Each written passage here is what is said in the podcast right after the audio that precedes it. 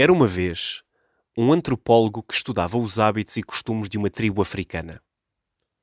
Terminado o seu trabalho, teve de esperar pelo transporte que o levava ao aeroporto para regressar a casa. Ao longo do seu trabalho, ele esteve frequentemente rodeado pelas crianças da tribo. Por isso, enquanto esperava, começou a jogar com elas para passar o tempo. Como ele tinha comprado muitos doces na cidade mais próxima, colocou tudo num cesto e prendeu-o com uma fita debaixo de uma árvore. Longe da árvore, desenhou uma linha no chão e explicou às crianças que deveriam esperar atrás da linha pelo sinal dele. Quando ele desse o sinal, iniciavam a corrida. Os que chegassem em primeiro lugar ganhavam e ficavam com os doces. O homem deu o sinal.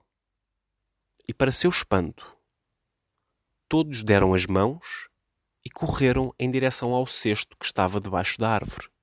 Foram em grupo, como se fossem um só rodearam o cesto, partilharam os doces e comeram com alegria.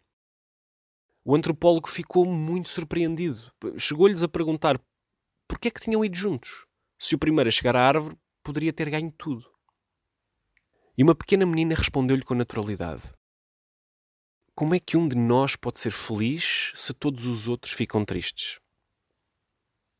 Ubuntu era a essência desta tribo. Mas, mas o que é isto do Ubuntu? Os africanos têm uma coisa chamada Ubuntu.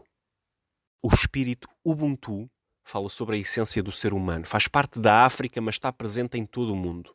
Esta filosofia fala da preocupação com os outros, de cuidar do outro e da disponibilidade de ir além por causa do outro.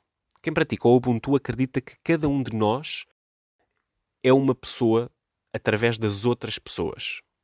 É uma ideia em que a humanidade cada um está envolvida, ligada e interdependente dos outros.